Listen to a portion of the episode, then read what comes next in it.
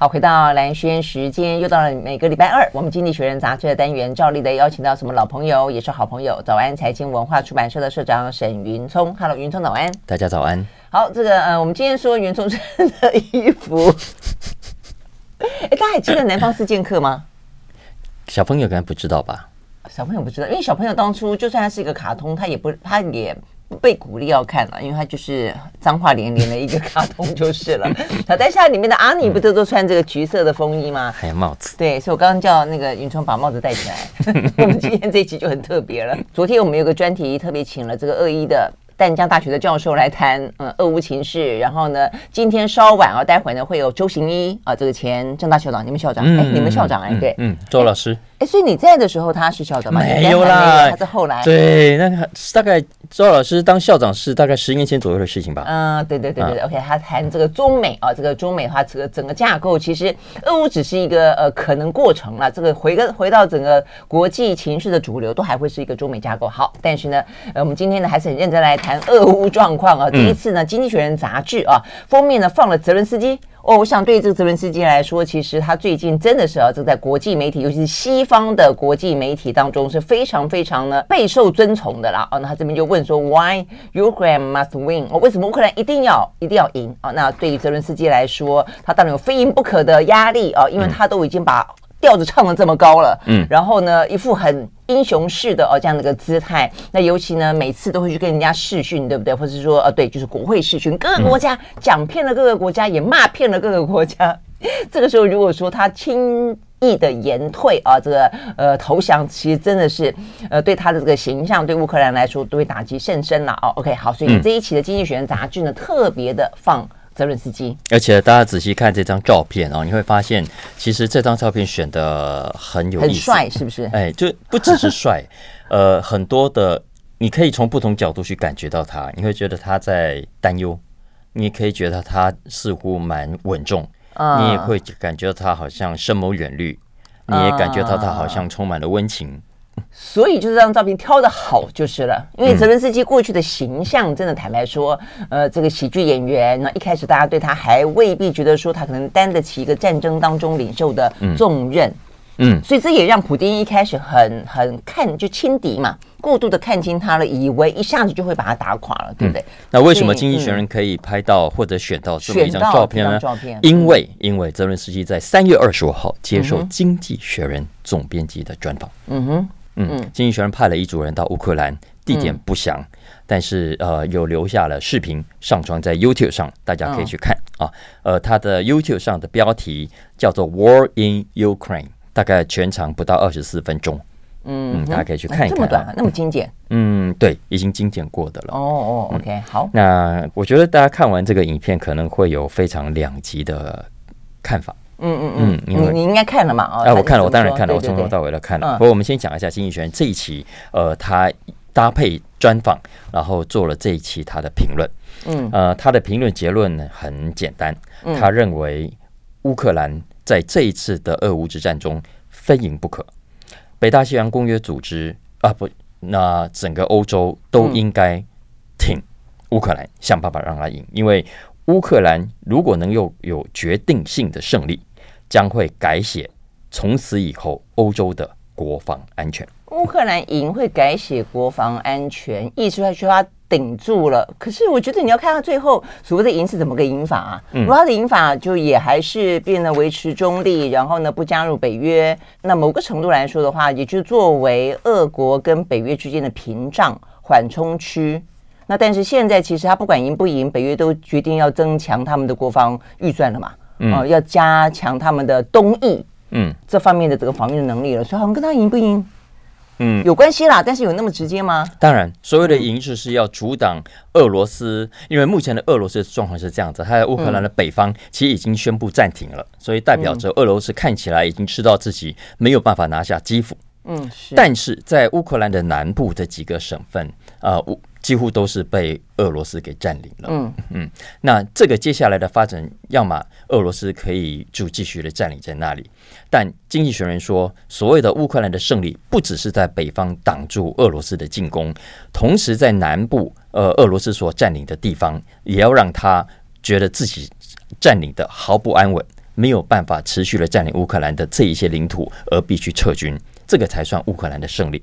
嗯，而所以就问你说什么叫做赢嘛？可是所以意思就是说，嗯，就是支持泽伦斯基的说法，就是领土不得分裂就是了。嗯，是是，所以呃，经济学人这一期呼吁以及请求西方，基本上是泽伦斯基在专访里面说的了啊。他说他请求西方应该更严厉的制裁俄罗斯，嗯呃，请求欧洲国家应该提供乌克兰更多的武器，而这些武器不只是枪啊、子弹啊、飞弹啊，还包括战机以及坦克。嗯嗯嗯，那目前我们都知道，北大西洋公约组织没有什么太积极的行动啊。可是经济学人就认为，这个动作跟这个决定呢，基本上背离了欧洲长期的战略目标。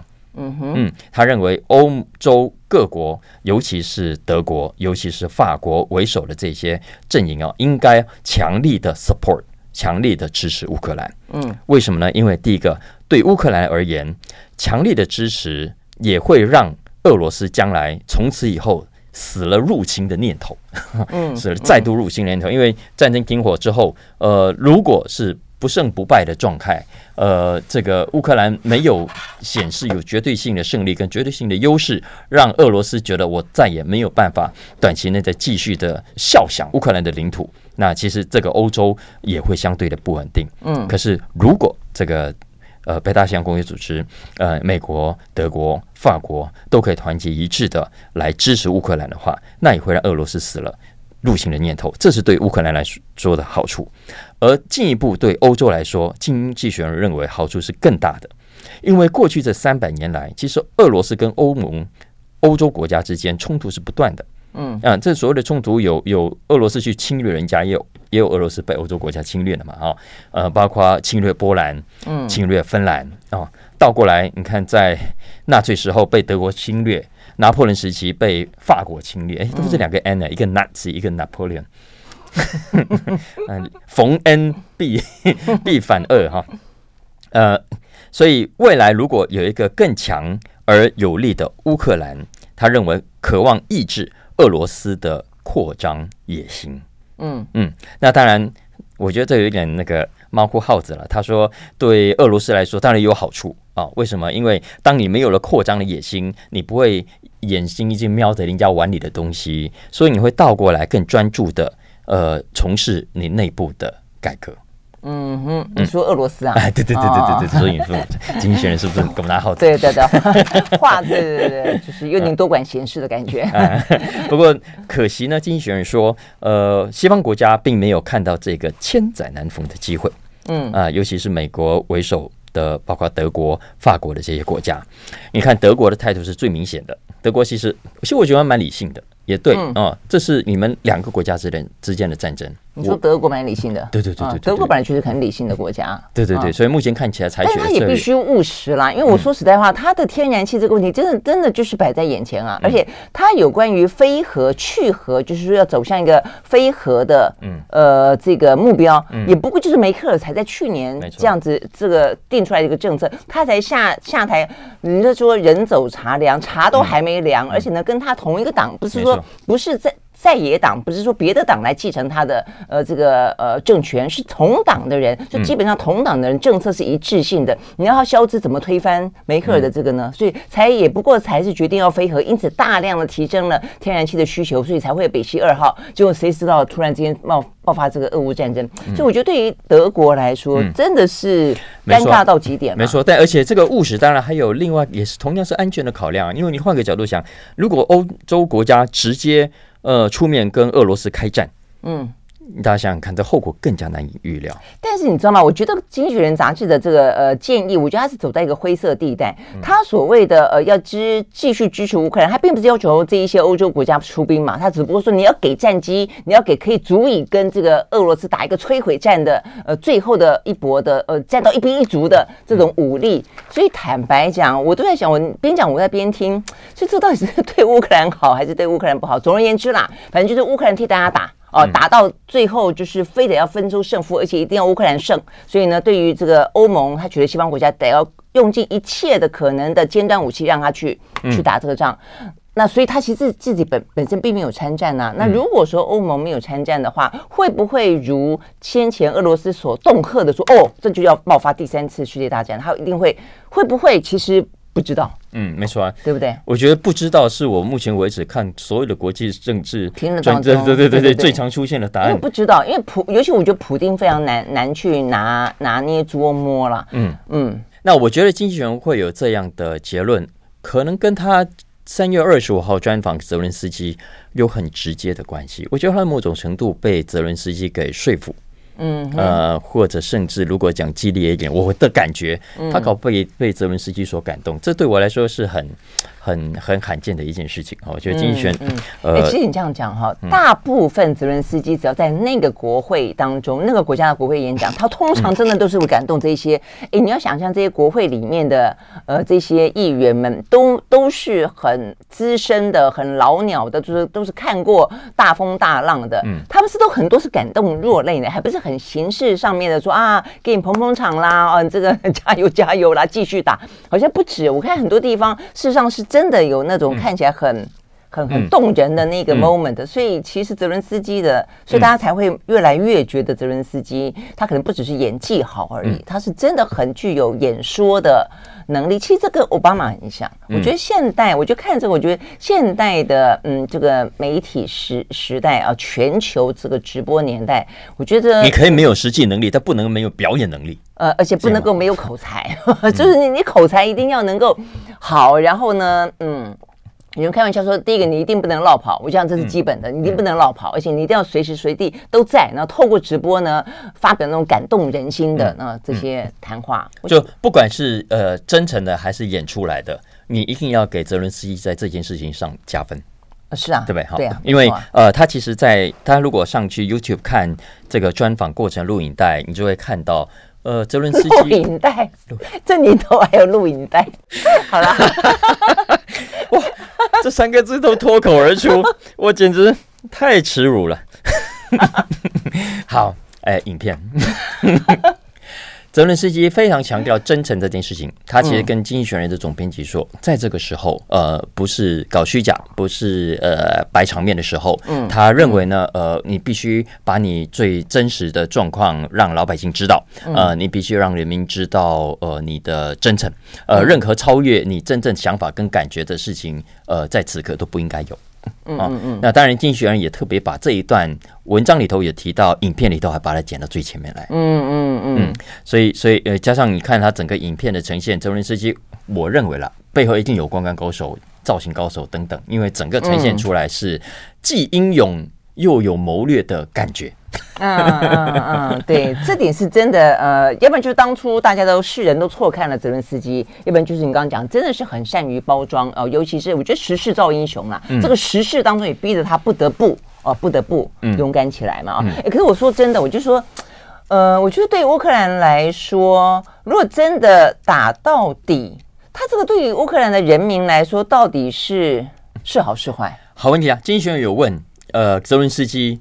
对你而言，什么叫做胜利？嗯，泽伦斯基的回答非常四平八稳。嗯，他说老百姓的人民是最重要的。嗯，啊，领土什么的，他觉得再怎样都没有人民的老百姓的性命重要。嗯，所以最重要的是尽量的保护老百姓。嗯，但怎么做呢？对啊，这个先怎么？因为你如果只要继续打。他的死伤就是继续会会会造成嘛？那尤其是俄罗斯，就是他现在也就是滥炸，然后呢，平民也平民妇孺也都在他的这个轰炸的入侵的范围之内。不，当然了，你回过头去看，你说面对这个入侵，难不成你要真的举白旗投降吗？也不可能哦。但只是说，在现代的战争当中，到底有没有一个有没有一个停损点？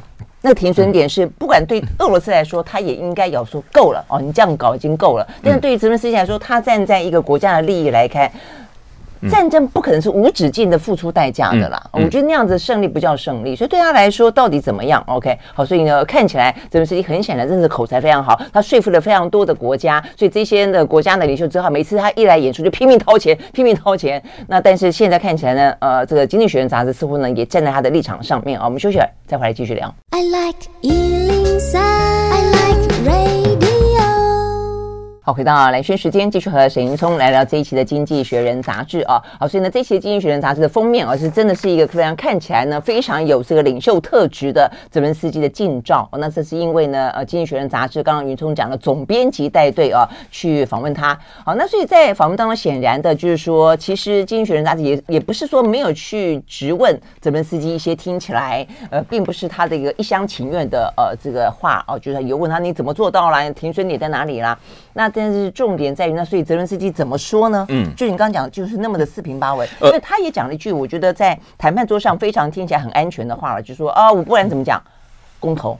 那我觉得公投就像我们台湾一样，我们台湾的话呢，其实民进党他有一个非常是呃放租，就是任何艰难议题，只要他讲了这句话，你都觉得嗯有道理，就是以两千三百万人来共同决定。那所以这个东西就会让大家觉得说，你就算怎么样子。造进或者怎么样子的话，或者政策看起来有点点担忧，但是反正是老百姓决定。嗯哼，哦，所以好像就是最后有了一个呃安全阀的感觉。嗯，我还是强烈推荐大家可以去看一看《经济学人》专访泽伦斯基的影片啊，因为呃，我觉得在整个过程中，在这一次的资讯当战当中，我他们可以聊到，呃，我们在社群媒体几乎每天都可以看到各种的消息，主流媒体上常常也看到，可是呢，真真假假，其实我们已经很难判别了。嗯，但这支影片我们可以百分之百相信那是真实的，你也可以第一时间看到，而且是最新的，你可以确定是泽伦斯基出来谈话，在这个节骨眼上，呃，他的态度，嗯。嗯，那其实他在里面谈到的的看法，我觉得基本上金一璇这一期的主题是要回应他的，嗯，因为泽伦斯基在专访里面有谈到，他说啊，他其实对西方国家非常不满，嗯，你可以听得出来那个抱怨非常的强烈，嗯，他其实有某种某种酸。嗯，就是说，哈，现在你们这些欧洲国家分成五种，嗯，哪五种呢？第一种完全不在乎战争拖多久的，嗯，因为事不关己，拖越久，俄罗斯会越消耗，俄罗斯对俄罗斯消耗对他自己越有利。很多人说这种意见最最鲜明的可能就是美国了吧？嗯，这是一直用。嗯，再来第二个是吗？没有没有明讲，但大家一听知道他讲谁啊？嗯嗯，再来第二种国家，他说是希望看到乌克兰胜出的国家，但真心期望的，这是第二种，是另外一种极端。再来第三种，希望这场战争赶快结束。嗯，为什么呢？因为他们非常需要俄罗斯这个大市场。希望能够赶快恢复往来，嗯，就不需要这样的禁制裁来制裁去，然后你损我，我损你，对不对？七伤拳。嗯，嗯，再来第三、第四种呢，也是同样希望赶快的结束这场战争，而且不惜代价。不过呢，是比较善良的，是觉得老百姓的人生命是最重要的。嗯嗯，当然还有第五种喽，就是说同样是希望尽快的回到和平。但他们是站在俄罗斯的立场出发点，中国大陆。对所以所以他就说，我觉得第二种可能是类似像下一个就会是俄罗斯入侵的那些对象的国家，比方说波兰等等，他们就是真心希望战争快快点停止。所以经济学人在在这一次的社论当中就呃最后结论，他就是说，此刻呢，如果你欧洲身为欧洲国家不伸出援手来帮助乌克兰，呃，你等于是在姑息俄罗斯的做大。嗯，那现在乌克兰已经完成了第一阶段，也就是守住了啊，没有没有让俄罗斯拿下基辅。那下一步呢？乌克兰需要晋级，需要反攻。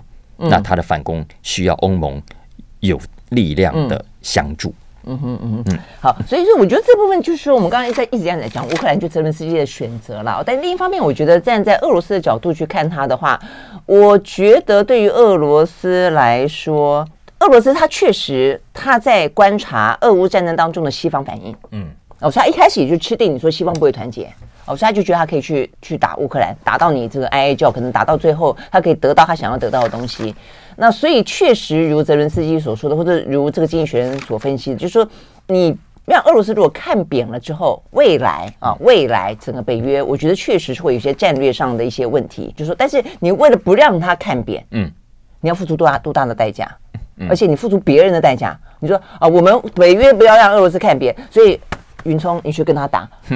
我觉得那种感觉就是就是，我觉得这次的这个话题就是这样子就就很讽刺。所以你任谁看这个局面，你都不希望战争继续。但是呢，对台湾来说，当你台湾那么像是一个两强当中的类似乌克兰，不不能讲百分之百，就类似乌克兰的角色的时候，你真的会觉得说，真的是当乌克兰是超倒霉的。但但这是国际。政治上的现实是啊，好吗？就是它就是有分大国小国，有分强权跟弱权，所以这个时候的弱权其实当年我记得李宗翰要就讲过，他说：“你全球这就是政治上的现实，你国家可以非常的强大，经济非常的蓬勃，但是你不要忘记一个事实，你是小国。”小国就是小国，你不要以为你就可以因为经济上的成功而变成政治上的大国，那是不可能的。所以新加坡采取了策略，其实就是在列强当中，呃，去取得平衡。嗯，呃，超级灵活弹性是，他另外就去去去游走。那战略最高指导目标就是维护新加坡的安全以及经济上的蓬勃发展。嗯，啊，就是就是这样子，所以没有任何面子的问题，也没有非得。抱哪一个派系、哪一个国家、哪一个强权大腿的问题，嗯嗯，嗯，没错，嗯嗯，所以乌克兰也许接下来要认真思考的是，在这件事情上，他应该怎么去拿捏，才是对老百姓最负责任的。嗯嗯，OK，好，那所以俄国呢，呃，另外一个呢，呃，接下来要聊的话题，就除了封面故事之外，也是跟俄乌有关。呃，这个部分讲的是媒体之战当中的普丁，看起来像是输家。有很有意思，嗯，这一期跟前面这几期的《经济学人》我们可以看到哦，《经济学人》基本上认为俄罗斯在这一次的战争当中是轻敌的，嗯，也因为轻敌，所以是准备不足的，嗯哼，不只是在军备上、军事上，呃，以及民心的鼓舞上准备不足，嗯，呃，接下来这篇文章是从社群媒体的角度切入。他认为他在社群媒体的策略上也是严重的准备不足的，嗯，所以造成今天的结果，在全球的舆论上，好像大家很同情，也比较同情乌克兰，嗯，哎，所以造成呃这个明星上对俄罗斯相对不利，嗯，好，这很有趣，我强烈推荐大家有空找这一期的 International 栏目里头，呃，这篇谈俄乌之战中的社群媒体战。嗯，啊，因为我们其实现在每天看到的新闻，尤其是在网络上看到的，我都强烈推荐大家，呃，在你进一步查证之前，先不要就百分之百相信它，嗯啊，因为你有很可能是假的，因为这个美国欧美媒体，呃，也很多都是上当的啊，嗯，那一个是真真假假问题啦，一个是西方媒体的话，多半都是报道的，真的就是比较是站在乌克兰的立场去报道整个事情，所以你看不到另外一面。嗯，我觉得这也是为什么后来我们还找了这个了解俄罗斯，俄罗斯。对，你昨天找那个俄罗斯人在台湾。对对对对对对，因为我觉得总是要了解事情的真相，因为事情的发生，战争的发生，绝对不是说从战争发生开始，世界才在运转嘛。嗯嗯，对不对？今天乌克兰跟俄罗斯之间，就是因为在战争发生之前，有很多事情都在进行中，也因此导致了战争的发生。普京博士吃完饭，心血来潮说：“哎，走，我们去打一下乌克兰。”对，所以我的意思是说，虽然普京打呃这个泽伦斯基，这个俄罗斯打乌克兰是非常糟糕的行为，但是他总是有他一个状况引发他，让他以为他可以在这个时间点上得到所谓的正当的理由也好，然后得到一个可能的胜果也好，都是一个这样的关系嘛。对啊，所以我觉得这份确实在媒体上面的，嗯，就是嗯嗯，回到社群媒体上啊，现在有人说啊，这是第一场社群媒体的战争啊，经济学人说不。哎，当然不，绝对不是。当年的以色列哈马斯，呃，二零一四年俄罗斯跟乌克兰的那个在东部乌克兰东部的这个战争的时候，其实就已经是社群媒体战了。嗯嗯，可是是没有这次这么激烈。所以，但无论如何，这次绝对不是第一次。再来，也有人说啊，这是年轻人第一次啊，在像 TikTok 这样的社群媒体上目睹战争实际的爆发。嗯，当然也不啊。其实早在那个阿拉伯之春，早在叙利亚啊，当然阿拉伯之春你会说那是民民民权运动，不算战争。但是在叙利亚发生的、阿美尼亚发生的、亚塞拜然两千年左右的那个战内内战，其实就就就已经有社群媒体。对，但是我觉得大家似乎没有那么关心。没错，对，这场战争感觉上是是是，就是在大家的眼前突然之间就爆发的。不不止当时没有关系，而且呃。一来是在中东离大家觉得远，嗯，而且那那个信回教的跟我们关系不大，嗯，但这一次是乌克兰，它离欧洲国家很近，对，它是美国的盟友，没错，嗯，所以在这个情况底下，再加上不要忘了，丁一璇这篇文章提醒我们，今时今刻的全球的网络科技，今时今刻的网络的渗透跟普及率，跟五年前、十年前完全不可同日而语。嗯嗯嗯，所以这是这一次的社群媒体战之所以会呃让大家觉得铺天盖地。呃，然后，然后真假难辨的一个很重要的原因。嗯嗯，不过我觉得这个社群媒体在一开始，当然，我觉得呃，强者本身都比较，就是弱者永远是博取同情的那一方啦。所以对泽伦斯基来说，我觉得他就是很善用他本身这个悲剧英雄的角色，这是一个。但反过来说，我觉得他这一份，你他接下来这个文章的分析，一定有一些在技术上的问题，没错，对不对？因为我觉得，如果说，因为通常弱者都会得到同情嘛，所以我觉得这部分其实就比较没没话讲。那尤其你欺负人家呢，总是大家会很讨厌，觉得很讨人厌。但是在技术上面来说，我觉得泽伦斯基他的直播啊，他的穿着，他的呃频率啊等等等，没错，我觉得普京远远都不及他。所以我们休息完了再回来继续聊。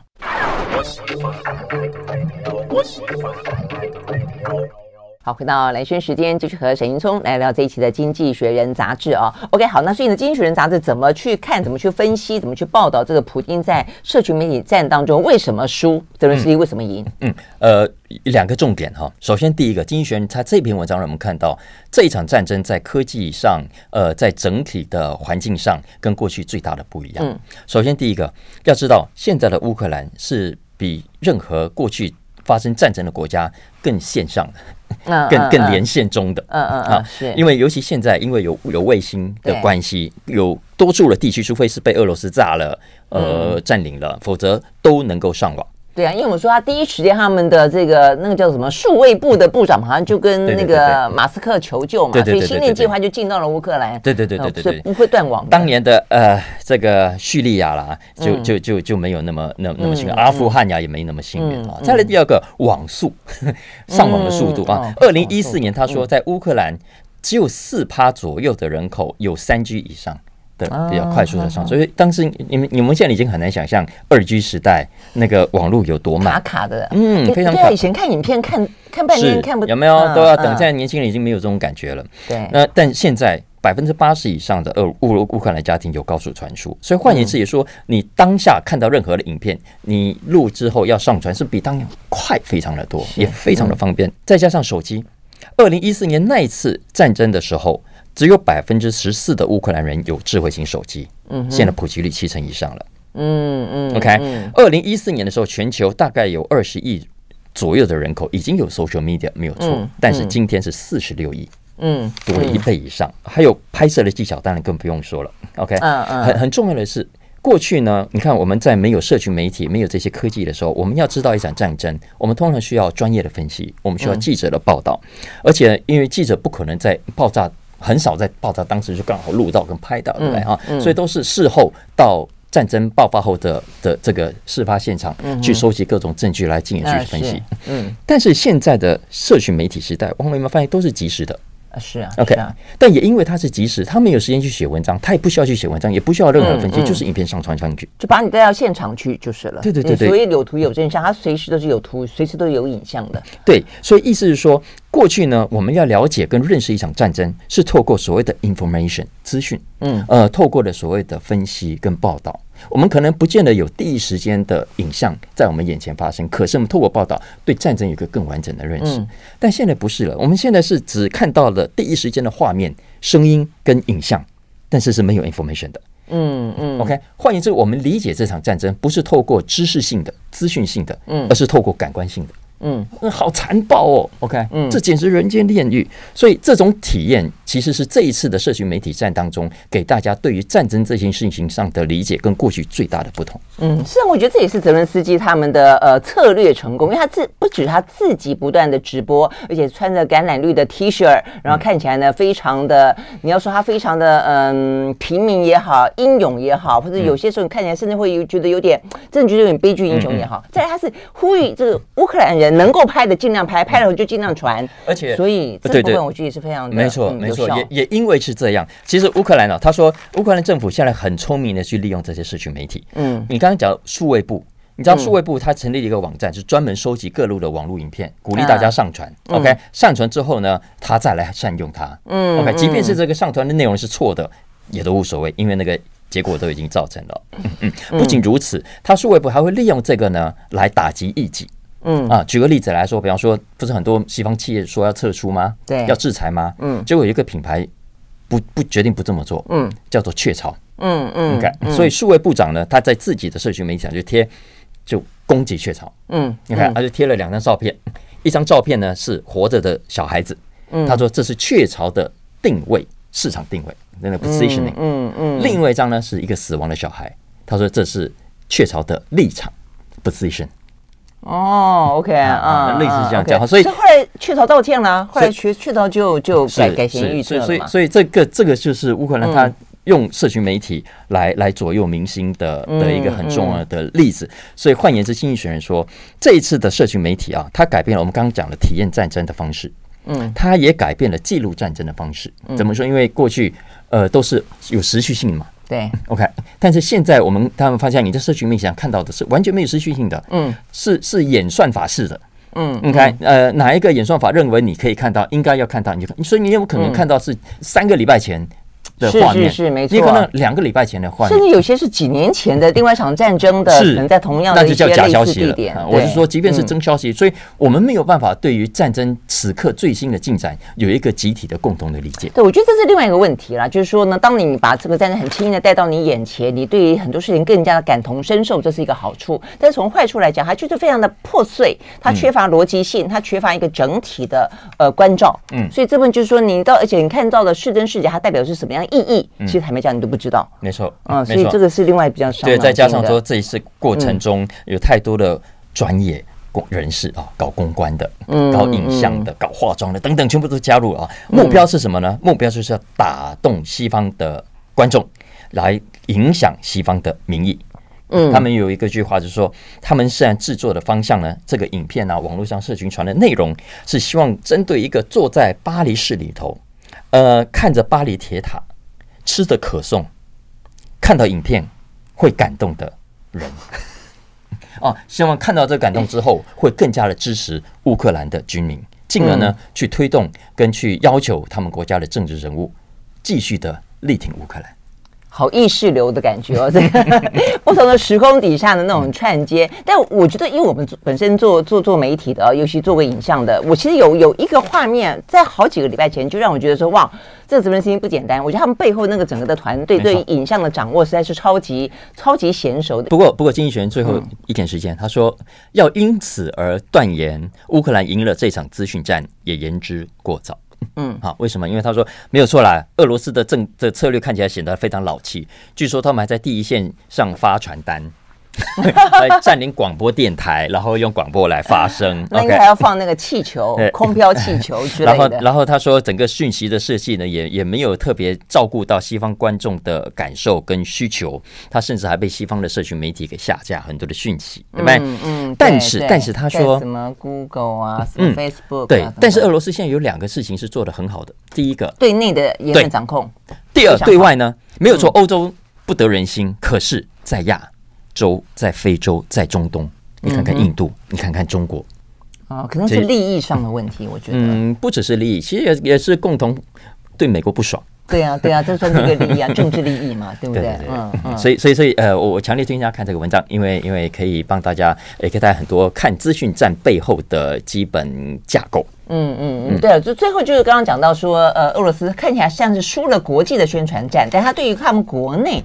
前两天那个他们的民调，百分之八十的人挺普丁。嗯，俄罗斯国内，让他们觉得西方欺欺人太甚，他们觉得到现在这个局局面了，非挺不可了。我们继续回到现场。I like 103, I like radio。好，回到蓝轩时间，继续和沈云聪来聊这一期的《经济学人》杂志啊。好，那接下来要聊这个话题，我觉得这个话题蛮跳痛的，但也还蛮呃。连接的蛮好的，嗯，所以大家都要当网红，嗯 嗯，这个是呃这篇接下来要谈的文章，嗯，因为泽伦斯基实在是太善于运用网络了，所以大家都觉得，嗯，当个网红是很重要的事情。网网呃，接下来这篇文章谈的是全球的网红商机了啊，嗯呃，因为现在很多的企业都已经觉得这些网红的力量，也许已经比过去传统的名人，比过去传统的媒体广告要来的有效。嗯嗯，当然，但讲到网红，大家都心情复杂啊，没有错，这是第一个。很多呃网红效果虽然好，但是暴起暴落。然后争议性高，呃，三不五时给你出状况，其实对很多的企业、对很多品牌来说是很头痛的问题。外外加很多的假网红，其实很多国家的政府也注意到这个假网红怎么说？因为它的流量数据是假的哦，连流量都是假的。嗯，OK，呃，当然很多政府也注意到，你看像中国最近就就直接对所谓的直播一姐开刀，对，那个但人家那个是真的一姐哦，那人家那个 只是在里面什么都卖就是了。然后那个抖内的状况啊，然后呢引起到的整个他们认为的社社会文化上的堕落，这个影响之巨。嗯嗯、对，但但所以无论如何，你从这个也可以看出，从中国到印度到美国到欧洲，呃，现在很多原本名不见经传的网红，已经成为呃对企业来说非常重要的一个行销管道。嗯、是啊，嗯，根据这篇文章他说呢，呃。有百分之七十五的美国企业今年呢会花钱在网红的身上，嗯嗯，OK，总共的金额可能会高达一百六十亿美金。嗯，这比例是多多？呃，非常高。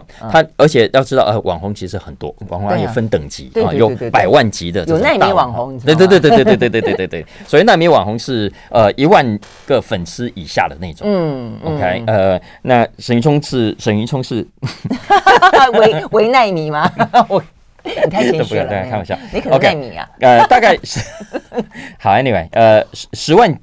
粉丝的叫 micro 而已，micro 而已啊，呃，当然真的百万级粉丝，大概全球现在也不少哦，有有好多将近十万人哦。那这群人看来会是这一波企业大撒钱中的赢家啦。嗯啊，当然外加数以百万计的呃在座的很多人哦哈，那小网红正在努力中。嗯嗯，所以这个这个产业现在已经成为主流的企业不可忽视的一块了。嗯，为什么呢？精选就是说，这这也显示这些网红有价值嘛。首先，第一个，他对很，他可以帮很多企业省下很多的广告预算。嗯，你看，通用汽车，你看它也就是广告预算呢，哎，只是换个地方投放而已啊。是，但是省省很多钱呢。要知道你走，那你看找多少网红啦？是不是？因为你透过过去传统的广告行销方式，你知道它其实是单向的，就是我只能。呃，丢到媒体上就上去，对对对。但现在其实是互动，所以对对对对，这是互动式的。然后过去也因为是这样，所以其实费用都很高啊。你要你要找找找这些大明星，呃，这些大歌手来帮你当然了，你可能要找，譬如比方说什么，呃，过去的 Michael Jackson 啊，现在的什么周杰伦呐，对，什么等等啊。假设，嗯嗯嗯，对，所以嗯，他就说，举个最简单的例子嘛，你汽车业来说，通用汽车一年的广告预算有三百多亿。嗯，但是马斯克呢，什么钱都不用花，他自己是一个网红，自己是个网红，那知道这是一个。再来第二个，对很多跨国企业在自己母国以外的市场来说，这些网红远远比很多的媒体要来的接地气。嗯，所以很多外国品牌呢，跟在地网红用在地网红的方式来解读产品跟推销产品，效果非常非常的好。嗯，要不要忘了？再加上他说这些网红啊，本身就非常熟悉各种的数位科技的应用。嗯，就是你自己公司里面。找来的这些所谓的数位行销的人，可能都没有这些网红来的更厉害。因为要知道，能够成为网红，没有三两三次达不了那个程度的。嗯，所以他们，你看，透过网红，你你可以一下子。reach 到各种各样的这个社交媒体的平台，嗯，是啊，嗯，所以所以他说，你看这些网红啊，呃，要么透过分享生活近照啦，透过跟网友来交心跟聊天呐、啊，甚至不惜坦诚的告诉网友说，哦，我自己过去这一年赚了多少钱。他其实呃，可以跟他的粉丝之间建立真诚的感情，可以建立呃真诚的互动，那也就对于产品有更大的帮助。而且不要忘了，倒过来，他分享的越多，他置入的越多。呃，被分享的越多，他也越红。啊，当然啊，当然啊。嗯，所以，所以这是一个双赢的的新的行销管道。所以他最后提醒，呃，其实全球仍然根据调查，有三分之一左右的大的跨国品牌还是不肯用网红了。啊，因为担心各种的品牌风险，呃，不，事实上也算，因为其实我们节目谈过有关于台湾的网红，它其实有利，就像刚刚讲的，可是有弊的部分，真的就是它的一些风险。今天的网红它可能会大暴走，嗯，哦，所以你这件事情上面，他可能很成功的帮你带货，但是呢，下一分钟他可能去，比方说嗑药啊，或者他说讲了什么话讲的不得当啦，马上就是对你的品牌连带的可能就会有一些负面。当然了，主流明星也可能出现刚刚讲的嗑药各种的状况，但其实是比较可控制的状态。比较比较，而且还有什么经纪人呐、啊，啊、嗯，会帮你可以去重新做包装啊，帮帮你做这个危机处理啊，等等。嗯嗯嗯嗯嗯。所以所以推荐大家看看这篇文章。如果你你对网红这这门产业呃感兴趣或的话，呃，我觉得是是应该要重视的。嗯嗯嗯。OK，好。所以呢，这是有关于这一期的《经济学人》杂志。谢谢沈云聪，谢谢，谢谢拜拜。